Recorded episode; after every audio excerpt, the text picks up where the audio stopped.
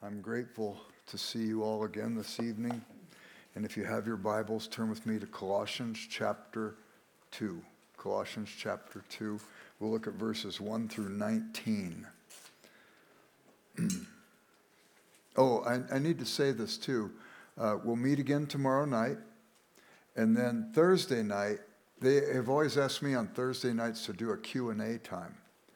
So if you come with questions, I don't know very much. I'm a pea brain, but I stay in my lane. So my lanes are very few. Um, I have a lane of C.S. Lewis. Most of my academic work is on C.S. Lewis. Most of the books I've written are about C.S. Lewis. So if you have a C.S. Lewis related question or in the realm of apologetics, as best I'm able, I, I can stay in that lane. Another lane is evangelism and discipleship I taught courses in evangelism and discipleship, and I love leading people to Jesus. So if you have questions about that, please bring those. And I work in the area of spiritual formation and so on. I, if you ask me a question about, again, Jesus is a perfect anthropotropic person manifest in the hypostatic union, I could answer what that's about, but it's not my lane. So let's steer towards the lanes I've got. And if you've got questions in those areas, I'd be happy to ad- address them. Okay? If that's okay. So that's Thursday. All right, now here we are Colossians 2 1 through 19. For I want you to know how great a struggle I have on your behalf, and for those who are at Laodicea, and for all those who have not personally seen my face, that their hearts may be encouraged having been knit together in love and attaining to all the wealth that comes from the full assurance of understanding, resulting in a true knowledge of God's mystery, that is, Christ Himself, in whom are hidden all the treasures of wisdom and knowledge. I say this in order that no one may delude you with persuasive argument. For even though I am absent in body, nevertheless I am with you in spirit, rejoicing to see your good discipline and the stability of your faith in Christ. For as you therefore have received Christ Jesus the Lord, so walk in him, having been firmly rooted and now being built up in him and established in your faith, just as you were instructed and overflowing with gratitude. See to it that no one takes you captive through philosophy and empty deception, according to the tradition of men according to the elementary principles of the world, rather than according to Christ. For in him all the fullness of deity dwells in bodily form.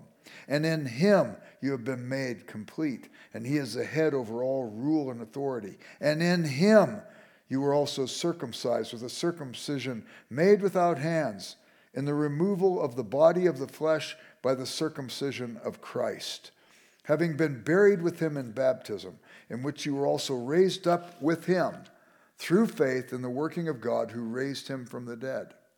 And when you were dead in your trespasses and transgressions and the uncircumcision of your flesh, he made you alive together with him, having forgiven us of all of our transgressions, having canceled out the certificate of debt consisting of decrees against us, in which was hostile to us and he has taken it out of the way, having nailed it to the cross.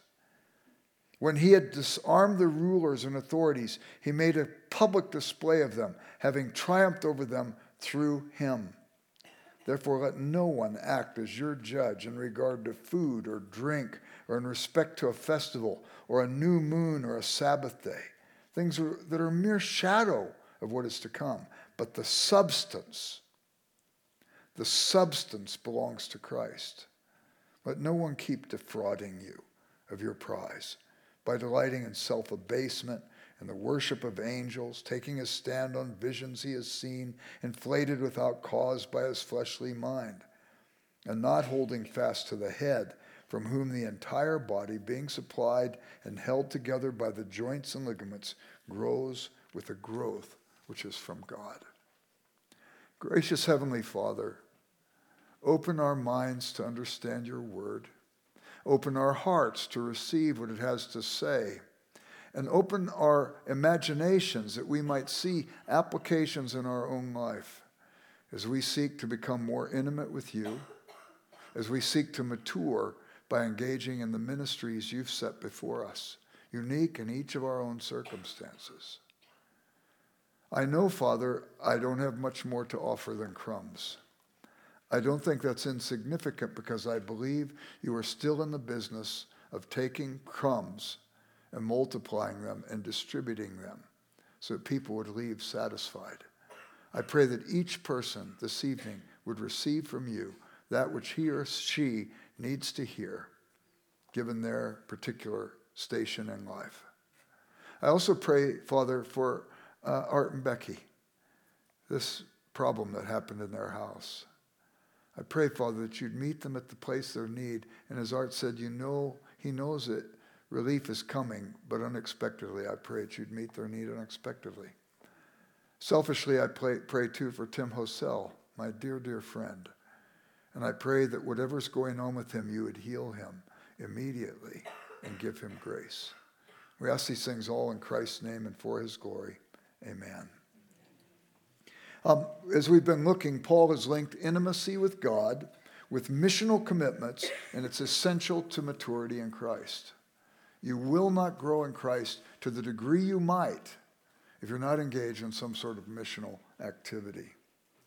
He writes, how, uh, he writes now in this section that we've just read to alert the church in Colossae to potential distractions from that growth and from that opportunity for ministry. I want to look at the warnings and I want to look at the preventatives and I want to look how we get back to the mission. So let's start here. The warnings. He writes of a true knowledge, and the, the, the, this word epiginosko, the most intimate word for knowledge in the New Testament, I, I have never seen the frequency of that word used in more places in a com, compact space than in Colossians. And he says here that he writes of a true knowledge of God's mystery, that is Christ himself. There's an intimacy with God that we will not know until we are connecting with Christ more deeply in our life and in what he is calling us to do. All redemptive history is lived in expectation of the coming of the Messiah. Um, you can recount even from the promise in Genesis 3:15 after the fall God has told Eve that one of her seed would crush the head of the serpent. Um, it's interesting that if you go to Genesis 4 1, when Eve gives birth to Cain, she names him, but she says, For God has given me an Ish Eth Adonai. It's actually Ish Eth Yahweh. God has given me a man God. She had the expectation that Cain was a fulfillment of this prophecy. She was looking for something like the incarnation in the first issue of her womb. She would, of course, be bitterly disappointed. And you know the story. But right from the beginning, there was an expectancy about the coming of Christ. Um, you've got Abraham, who's told, Abraham, I will make you a great nation. I will give you this land and one of your descendants will be a source of blessing to the whole world. There's the expectation early on. It's repeated over and over again. It's repeated with Isaac, it's repeated with Jacob. Then there was the tribe of Judah that was selected of the 12 tribes. God passed by Reuben and Simeon and Levi. Judah, the Messiah would come from. And then we have the house of David. And everybody's looking and waiting the true knowledge, the mystery that would be manifest in the coming of Christ himself. I, I love to use this image. Um, I read it in C.S. Lewis's Surprised by Joy, uh, his, his autobiography, at least as far as moving from atheism to faith. And he kind of reasoned his way through atheism and materialism as a supporting worldview for his atheism. He reasoned his way out of agnosticism. He reasoned through the plethora of world religions, came to the place where he believed there was one God, and he finally believes that he couldn't go any farther. He said, I didn't think I could know God personally any more than Hamlet could know Shakespeare. Two years later, after a long night talk with J.R.R. Tolkien, he said he realized that his image was a good image. And in fact, if Hamlet was to ever know Shakespeare, It couldn't happen unless Shakespeare, the author, wrote himself into the play as Shakespeare, the character, and made the introduction possible. So they think that's what happened in the incarnation. And here's Paul saying, the mystery is here. It's in the coming of Christ.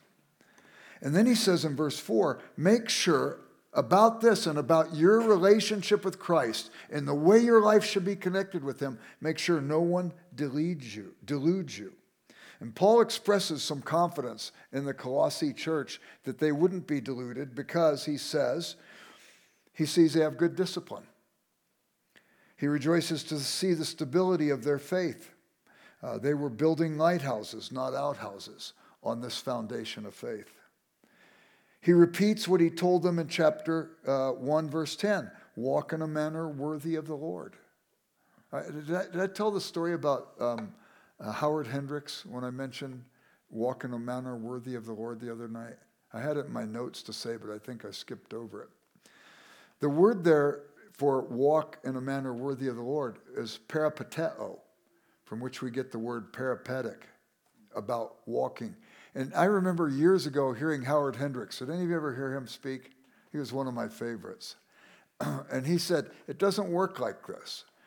It's not that a child is sitting behind the bars in their crib in jail, right? They can't get out and about. And they see somebody walking by the crib and they say, Wow, that's strange peripatetic action, and they jump out of the crib and they start running in the Olympics. It doesn't work that way. We all saw it. Child starts to crawl.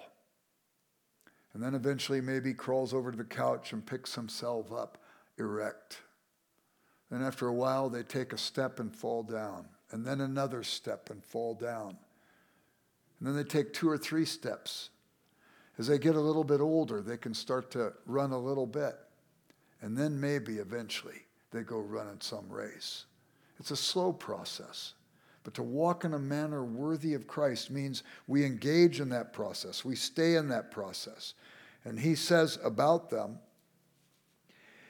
um, as therefore you have received Christ, verse 6, as you have received Christ Jesus the Lord, so walk in him, firmly rooted, built up, established in your faith. Yet still again, he warns them. See, verse 8, see to it that no one takes you captive through philosophy and empty deception according to the tradition of men rather than according to Christ. Now, my doctorate's in philosophy of religion. I am not opposed to philosophy. I have taught philosophy for years.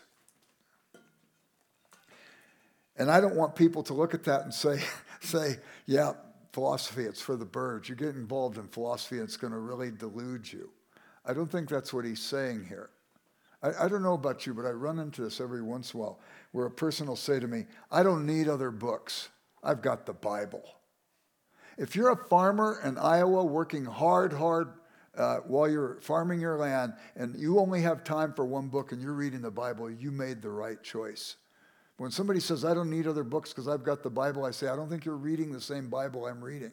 My Bible doesn't close me down, it opens me up to discover something of the glory of God wherever I can see it in sunrise, sunset, throughout the day, and even in the books as I read what other people have gleaned from God.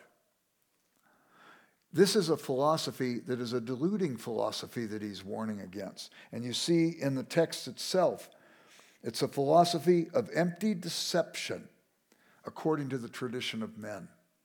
It's not a philosophy that has its heart opened to seeing what God has for us in our world. The word philosophy literally means a lover of wisdom. I don't know anybody who would give fault to that. Have there been bad philosophers? Yes. But C.S. Lewis said, we need good philosophy if for no other reason that we could refute the bad philosophy and move us closer to Christ. Okay, so in him, he says in verse 9, the fullness of deity dwells in bodily form. We want to focus on Jesus, and we want nobody to delude us so that we would get distracted from Jesus. I think one of the most poignant moments in the life of Christ is delivered to us in John chapter 6. Jesus has been teaching.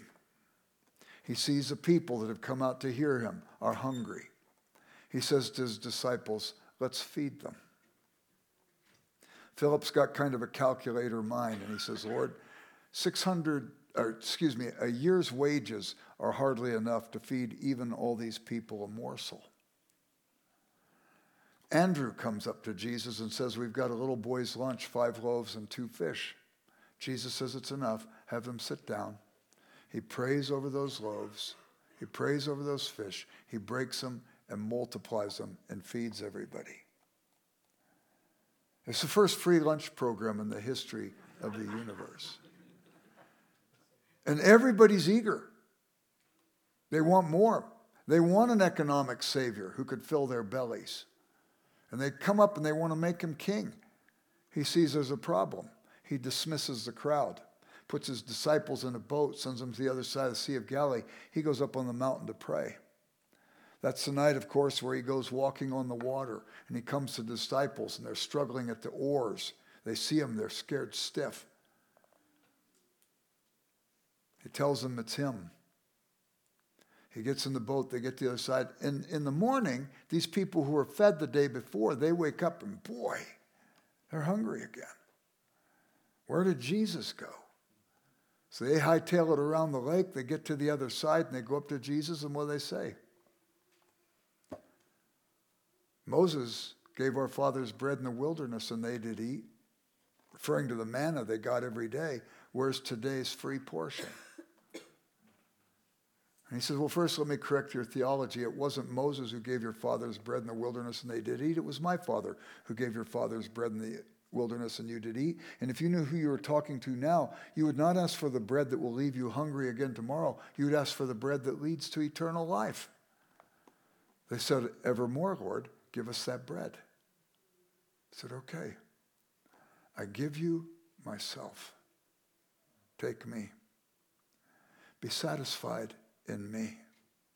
Find your fulfillment in me. I am the bread of life. And all these people thought he was nuts. And they left him and departed. And Jesus turns to 12. It's a poignant moment. And he says, Will you leave me also? They say, Lord, leave you. Peter said, Lord, leave you. Where would we go? You have the words of eternal life. The people who remember that are less likely to be deluded by somebody who comes from some distracting teaching. We'll build on it a little more. In him, the fullness of de- deity dwells in bodily form. In him is the fullness of life. In him, he goes on to say in verse 10, you have been made complete. You got Abraham. And a- Abraham's amassed quite a fortune. He's got a lot of servants.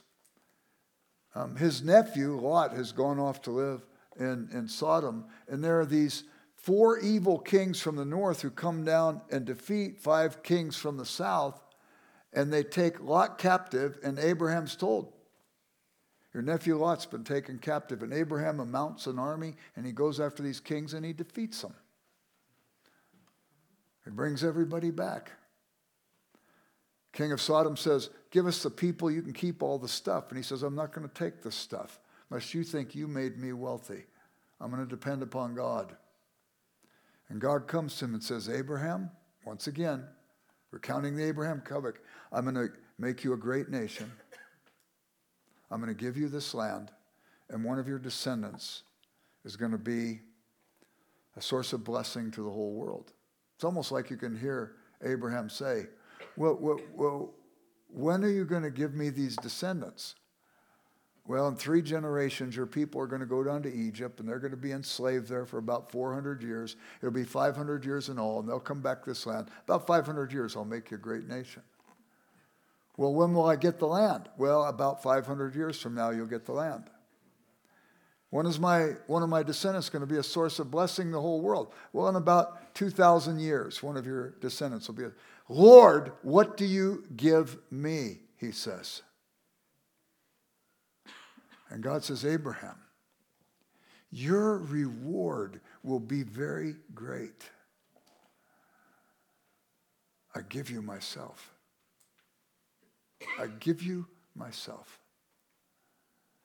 And the question is, is he enough for you? we're at risk of being deluded if we think we're going to find something better someplace else. And anybody who comes along with some sort of clever talk, they can distract us from Him. Paul knows that that will be problematic. It will keep them from intimacy with God, it will keep them from maturity in Christ, and it will keep them from mission. Now, this becomes really important to me, I think. Um, I, have been a fan of Julian of Norwich. I don't know if you know her. I, I, read Lewis. Lewis opens more than wardrobe doors. I read the books he refers to. And, and he liked Julian of Norwich, this medieval mystic. She wrote a book called Divine Revelations. In the time of the plagues in uh, England, she fell under uh, the plague and she was sick and she went into a coma. She said when she came out of it that God had visited her in that period of time. I don't know about you. I believe that God does sometimes show up in people's lives in dreams. I haven't had that experience myself, but I read about Joseph in the Old Testament. He had it. I read about Joseph, Jesus' earthly father. He had it to warn him to flee when Herod wanted to kill Jesus, and he had it warning him to come back to Israel. I have talked to five Muslims myself. This isn't secondhand information five Muslims myself who came to Christ because Jesus came to them in dreams. Uh, and one of them is an imam in Senegal who became a Christian and now is a pastor of a church in Senegal. I believe these things happen. If you want to see, you got to test them against Scripture. And if there's anything in that dream that's contrary to Scripture, you know that God wasn't the source of that thing. But here's Julian of Norwich. She comes around and she says God came to her and showed her something as small as a hazelnut. When I first read it, I, I, I, remembered it as chestnut, so I've always said chestnut, bear with me. Something as small as a chestnut, and said, All the great truths can be found in something as small as a chestnut. God made it, God sustains it, God loves it.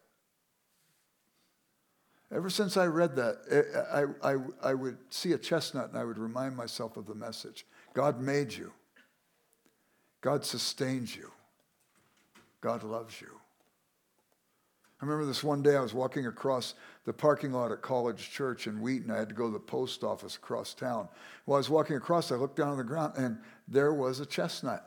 I picked it up. I said, God made you, God sustains you, God loves you, Jerry. And I put it in my pocket came walking back. When I was walking back, car goes, pulls up in the parking lot, and I hear a voice on the other side. I'm on the passenger side. He says, Jerry, do you need a ride? And I looked in, and it was Nate Castle. Nate Castle had been a former student of mine. I had performed his wedding about 12 years earlier, and he got cancer of the jaw. They had to remove his jaw. So they took the little bone in his leg and they refashioned another jaw and his body rejected it. They took the bone in his other leg and they fashioned a jaw. And they were able to put tooth implants in it. And I knew he'd been laid up with this for a year, and I hadn't seen Nate that whole year, but Claudia and I had prayed for him. And I looked in and I said, Nate, I don't need a ride, but I'm going to take one with you because I want to hear how things are going. He didn't have any disfigurement. They did a great job. How's it going? And he told me it was the toughest year of his life. While he was talking, I kind of reached into my pocket and there was that chestnut. And I pulled it out and I said, You know what, Nate? Maybe I found this for you. And I told him the story of Julian of Norwich. God made you, God sustains you, God loves you. He said, Jerry, could I keep the chestnut? I said, Yeah, it's yours. About two weeks later, I gave an all school communion at Wheaton College, and I told that story of Julian of Norwich and now the new addition, the Nate Castle addition to the story. That December, on my birthday, somebody had been filling out false reports about me at Wheaton saying I wasn't working on my doctorate. And I was fired. Fired from Wheaton College. One of the darkest moments, you remember, John, I remember when we went through that. And I was just devastated. I went back to my, it got straightened out. When it got straightened out, I got rehired and got a $7,000 raise. I should do this more frequently. but at the time, it was devastating. And I go back to my office and I have to go to another meeting. Everybody's cleared out for Christmas break already. And I go to my office knowing I have to go to another meeting. It's going to be a sad meeting. And there's a young woman standing in the hallway. I don't know who she is. She's looking at somebody else's office. I thought she was looking to sign up for office hours after Christmas break. I go into my office quickly, and she walks into my office. And I said, I, am so sorry. I, I, I, really don't have time right now, but um, let me pray for you. I put my hand on her shoulder and I said a prayer over her. And as soon as I was done, she had her hand out like this. I put my hand under hers. And she dropped three walnuts into my hand. I said, What are these? She said, I couldn't remember the kind of nut it was. I said it was a chestnut. God made it. God sustains it. And her voice joined mine. God loves it. I go, why did you come by right now to give me this? You could have done it two weeks ago. You could do it two weeks from now. Wouldn't have meant as much for me as this very moment when I had just come from that meeting. Well, fast forward many years later, my wife and I have four kids, and they go different. They go with their in-laws every other Christmas, and they're with us every other Christmas. When they're not with us, we go someplace with this other couple. And we were going to do a Dickens Christmas that year, and we were in Cambridge, England. Claudia's birthday is December 28th. So on her birthday, I said, What do you want to do, Claudia? And she says, I want to go to the shrine of Julian of Norwich. It's not too far from Cambridge. I said, Okay, we'll go. We found out we could get an early bus, and we had to be out the door about 5:30 in the morning. As soon as I opened the door, guess what was on the threshold of the door? a chestnut. And I just said, God's, God made you, God sustains you, God loves you. And we went to her shrine. You know what her gravestone says? She lived her life as an anchoress. She lived in a room probably about 20 feet by 8, 10 feet wide. People would come to her window and she'd give them spiritual direction. You know what her grave, she's buried there. You know what her gravestone says? Thou art enough to me. Thou art enough to me. Paul says, don't get distracted. If he's not enough to you, the likelihood of distraction grows stronger and stronger every day. It says also in him you were circumcised with a circumcision made without hands by the circumcision of Christ. I don't know about you guys, but I read the Bible. It talks about circumcision pretty frequently. When was the last time any of you heard a really good sermon on circumcision? It's crazy to me for the frequency that it's in the Bible, we don't hear anything about it. I preached a sermon on circumcision once at a church. I was never asked back. Am I the only one who thinks it's weird? Okay, Abraham, you're going to be a great nation. You're going to have this land. One of your descendants is going to be a source of blessing to the whole world. Now, here's what you have to do you have to take every little boy who's born among your people, and you have to take the most intimate part of their body, and you have to cut the foreskin off of the end of their penis. Am I the only one that thinks that's weird? Why did he put that in there?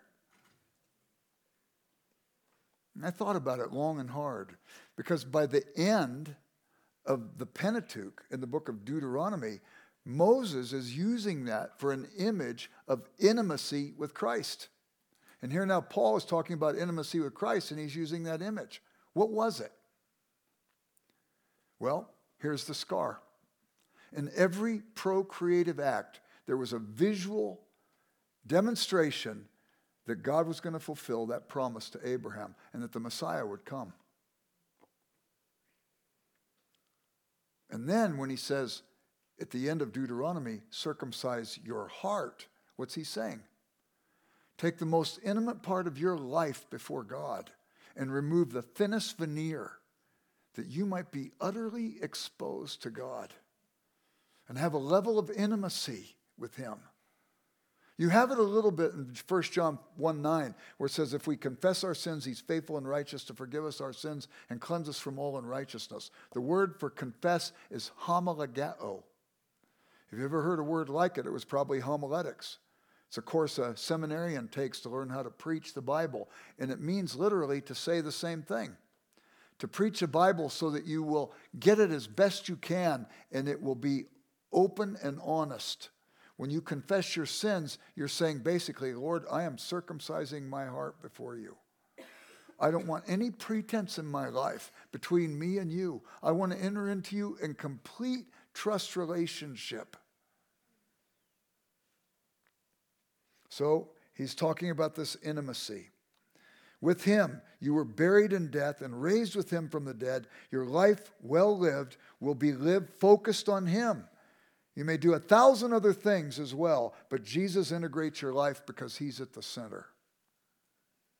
I, I, I enjoy talking with Buddhists. And, and, and Siddhartha Gautama, the Buddha, when he started out, I think he was pretty well meaning. He was a king, a prince. And he saw in his world that the people were suffering. He went out among them. And he thought, I need to alleviate the suffering of my people. Who could fault that? But I think he missed completely why they were suffering, and I think he missed completely the antidote to their suffering. He thought they were suffering because they had unfulfilled expectations. So his solution was eliminate all expectations, completely eliminate all desire from your life, and you'll be fine. My friend that I mentioned Sunday morning, the, the guy who was a Tibetan Buddhist, um, one of the things he had to do in exercise in Nepal was he had to spend a week, he had to spend as much time as it took, but it was a week for him, in a mosquito invested trailer until he didn't care anymore if the mosquitoes bit him. So he would completely suppress the desire to be without being bit. That was supposed to be good. That was supposed to teach him how to eliminate pain in his life. This, this seems counterproductive to me. And when I meet Buddhists, I say, I can appreciate the fact that you want to minimize pain, but the Bible is way better. Because there are some things that are a result of our having unfulfilled expectations because those expectations are tethered to the wrong object. But Christianity is so much better. Augustine wrote about ordo amoris, ordered love. You put God first, put Jesus first, make him your first love.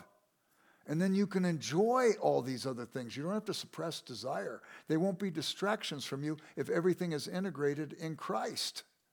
He's number one. When He's no longer number one, any of these things can become a distraction. And here it is. Um, we're buried with Him in death and raised with Him from the dead. Our life well lived will be lived focused on Him, and you may do a thousand other things, but Jesus will be the integrating feature of your life. You won't do the things that you don't want to do because Christ has made that clear. You want to follow Him, He's first.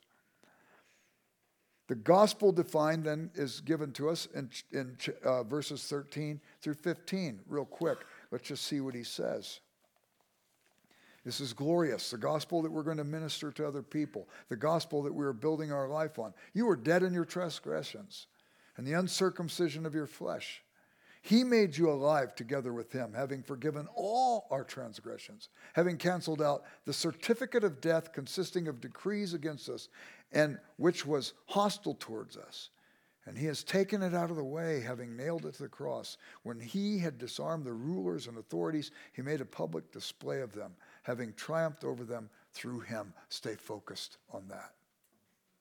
That should be centered. That's what you build your life on. That should, should be what you are ministering to others about. So the gospel is defined. And now, Paul again drifts back to warning. He warns again about judges in verse 16, uh, judges who judge us for things inappropriately, about defrauders in verse 18. They appear spiritual, but they detract us from Christ because they get us involved in things that are accoutrements, not things that are central. We become, then he says, inflated without cause by fleshly mind. Uh, C.S. Lewis wrote in the Reflections on the Psalms the worst of bad men are religious bad men. The quicker I might be willing to uh, die for my faith, maybe the quicker I'd be willing to kill for my faith. Or painted, Thus saith the Lord, across my own opinions. We see it on occasion, a well meaning preacher gets up and says, I'm not telling you this, this is the word of God. Have you ever heard that before? I confess when I was a youth pastor, I said that a few times. I'm embarrassed about it now. No, when I preach or speak, I'm giving you my best take on it at that moment, having to do due diligence in my study. And I hope 10 years later, if I talk on that same passage, I'll be able to have gone deeper with it and see wider applications with it and so on. But we can get to the place where we begin to think that our opinion is equal to God's word, and we extend the doctrine of inerrancy to our own interpretation, and we can become utterly insufferable. And Paul warns against that. Stay focused on Jesus. Avoid the things of distraction where you will begin to inflate your own understanding or find teachers who have tried to inflate theirs. These people, when they come into the church, they weasel their way into our Christian communities and create big problems for us. If we note their characteristics, it will help us to minimize the damage they can do to us. Paul warns about it, but Paul steps in a long line of people who have warned about it.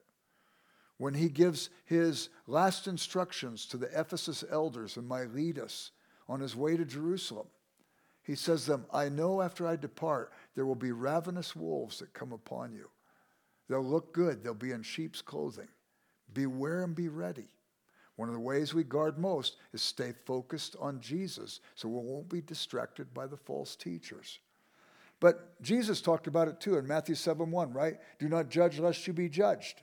You read that passage, though, and you go down a little further, and he says to us, do not judge, but you better be fruit inspectors.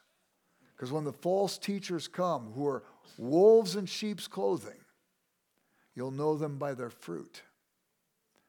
And you can't get fruit from thistles and thorn bushes. He says you want to look for good fruit. And if you see no fruit, you can begin to assume this is a person who's a detractor.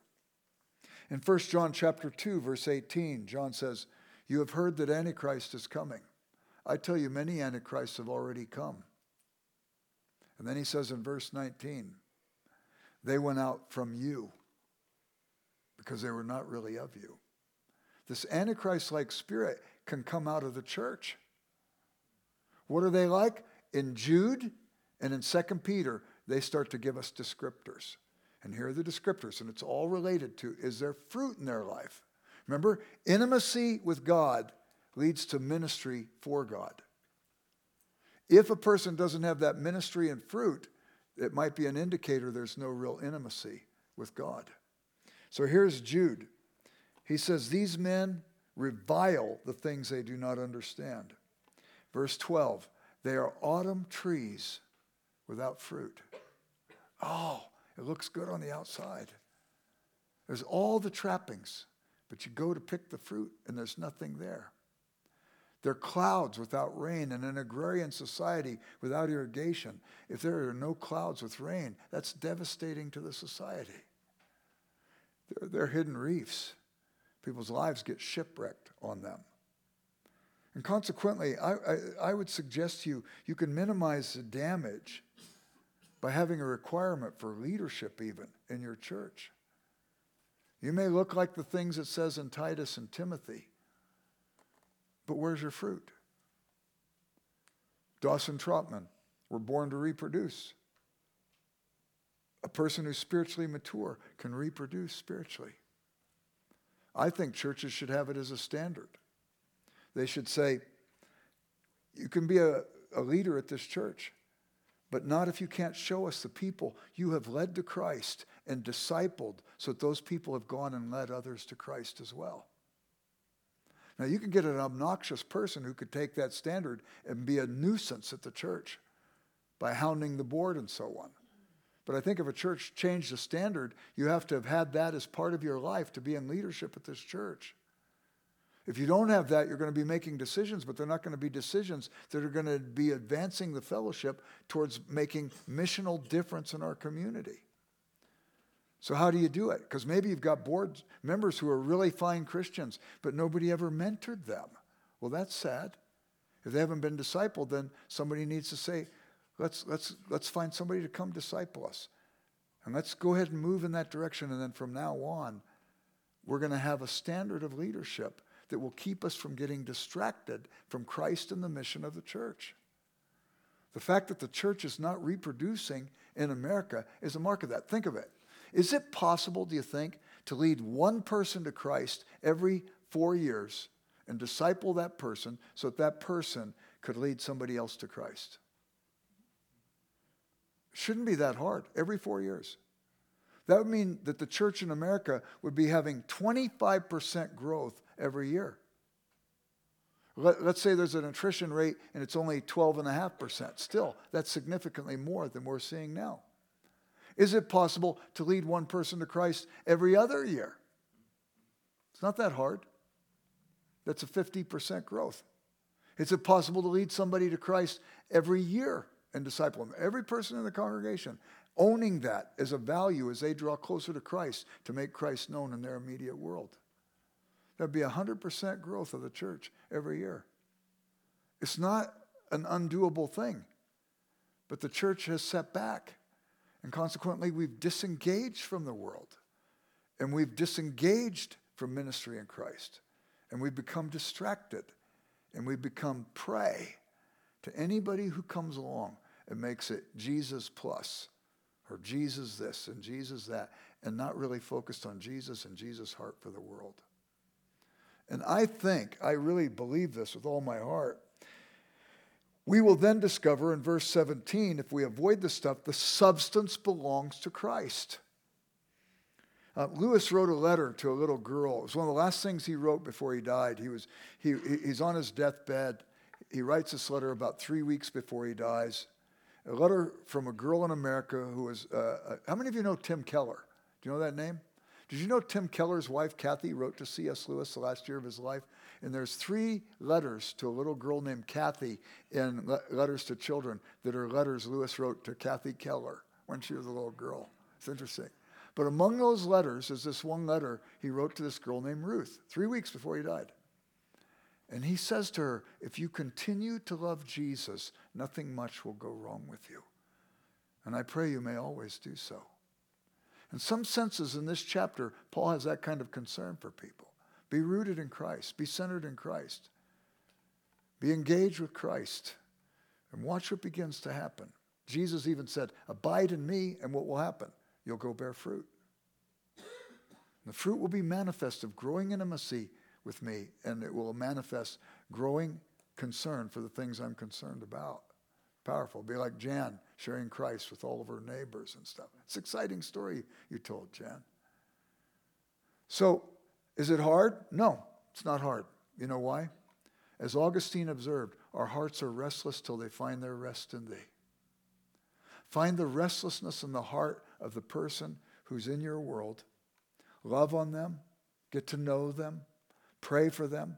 And when you find the restlessness, say, I wonder if that restlessness isn't something that's causing you to scratch and claw and look for its proper object. And you can tell them about how the substance is in Christ. There's more I could say about this, but I think it's getting long, and the mind can't absorb more than the seat can endure. And we can pick it up there tomorrow night, and we can maybe pick it up in some of the Q&A time on Thursday. I hope this has been helpful. Let's pray.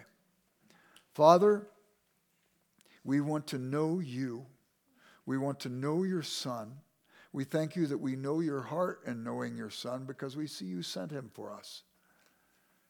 And that we find our fulfillment in him, the bread of life. We want him. We want him to make sense of all the other aspirations and desires we have that are legitimate under you because Christ integrates them. And if all of these things are taken from us, we're going to be fine because we have Jesus. And help us in understanding that in our own life to have that same kind of confidence as we share Christ with others, knowing that if we say to you, Lord, what do you give me? Your answer will be to us like it was to Abraham I give you myself. That we might have the heart of a Julian of Norwich who can say, Thou art enough to me. And then, Father, when you add other things with that and we keep Christ at the center, then there's integration in all those areas, and we enjoy the gifts you've given. We thank you for all this for Christ's sake. Amen.